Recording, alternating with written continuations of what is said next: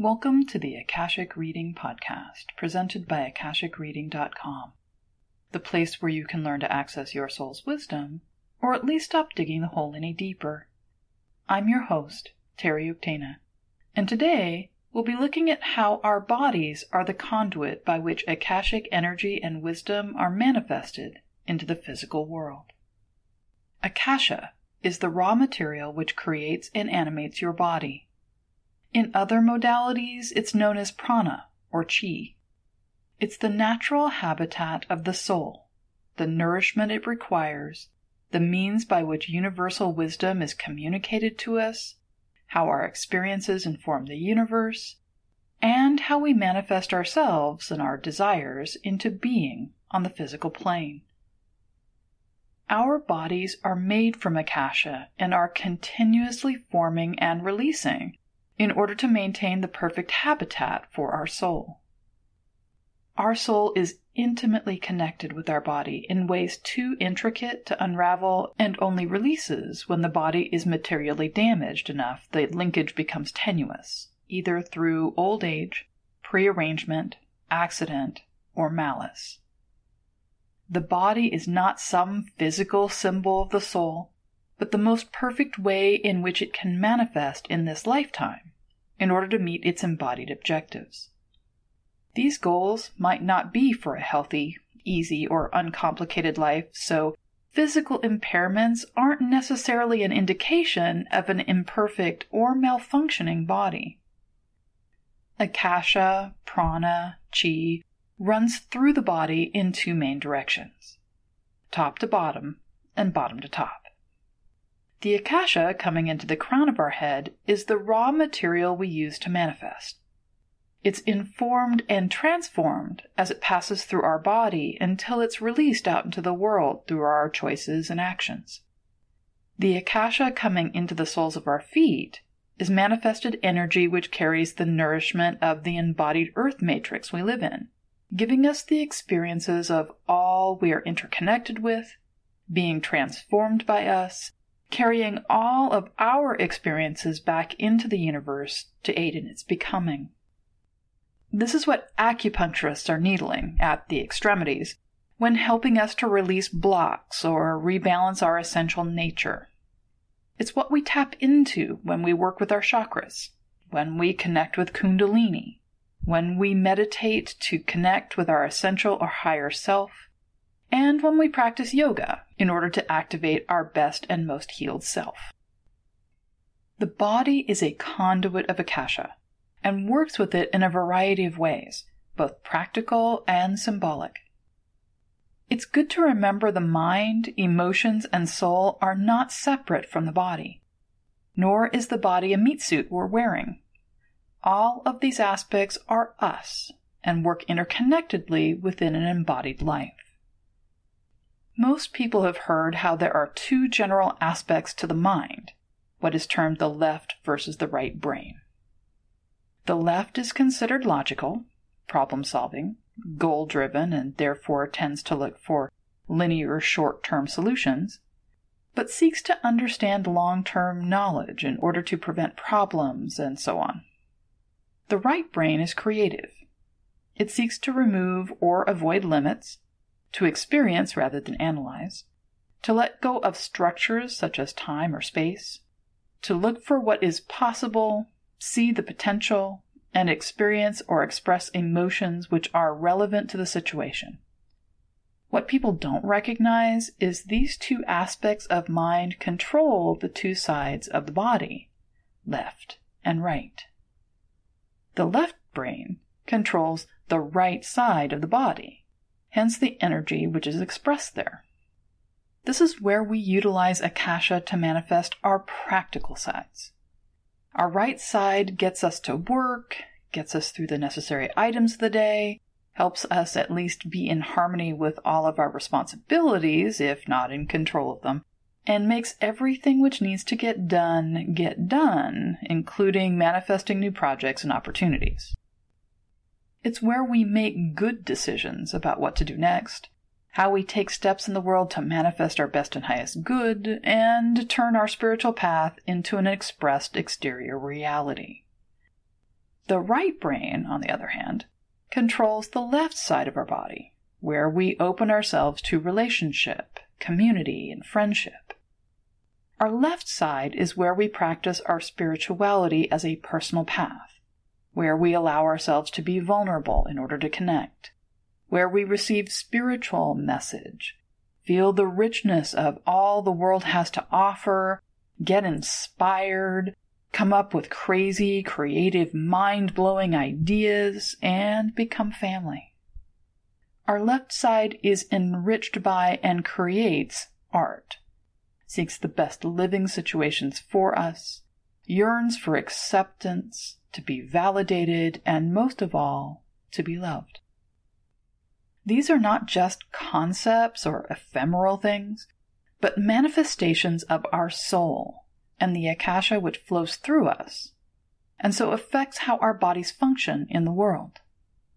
For many, their life force flows fairly free through the front of their body and the limbs on their right side. The right side limbs and joints might even suffer from overuse, as Western culture continues to focus not on quality of life, but how much life as product we can achieve. At the same time, the left side can seem inadequate, lagging, less capable, or even suffer repeated injuries. We tend to think of this as clumsiness and just not paying attention, but usually these are actually meant as a wake up call for us to see how we are becoming negatively imbalanced in our lives concerning connection, community, self care, or path. One of the clearest and easiest examples of how the two sides work is the hug. There are different types of hugs depending on the social situation and the people involved. Each of us is both radiating and being irradiated by the energy of those around us. Humans have multiple energy centers where this energy exchange can be facilitated, a bit like an akashic form of Legos. A full body, both arms around the torso hug aligns these areas so we click with the other directly for a moment. However, there are some situations, many in fact, where this is less than desirable. In these situations, we don't do a full body hug, but instead twist our body to the left. This brings our right side, the practical, logical, problem solving side, into contact with the other person, forcing them through social pressure and instinct to do the same. This is usually accompanied with the brief squeeze and right handed back pat and promotes a quick withdrawal. With someone we care about and cherish, we often do the opposite. When we want to show how much we care about someone, we hug them to our left side, closest to our heart. We bring someone who is suffering into our left side, hold children on our left hip, hug crying babies to our left shoulder, and so on. Ostensibly, this is because we're right handed and want that hand free to do other things, but in actuality, we want to envelop this other being in us and promote connection versus action. We might even think of these two sides as being versus doing. The ultimate goal, in general, for an embodied life is for both sides to be equal, just like when learning to dance or do yoga or Tai Chi. You need to learn both directions, work with both sides, and use both limbs equally to promote balance and wholeness. The two sides shouldn't be at war with each other. However, most people struggle to create balance in their lives, and this shows in the body. There's another way in which the body works with Akasha, and this is front to back. As we're visual beings, walk upright so our limbs swing forwards, and the majority of our distinguishing features are in the front, our energy is often focused mainly on what is in front of us. We're even told to be in the moment, look forward, don't look back, keep our eyes on the future, and so on. However, there is a great deal going on energetically in the back of our bodies, which deserves our attention. Our nerves, which carry tremendous amounts of information and energy, travel inwards from all areas of the body into the spine. This makes the back quite sensitive not only to touch, but to energies of all kinds. In fact, while we process information and energy within our third eye and the solar plexus or gut, we receive the information through our back, which acts like a radar dish, constantly scanning for and receiving tremendous amounts of information on all levels of being.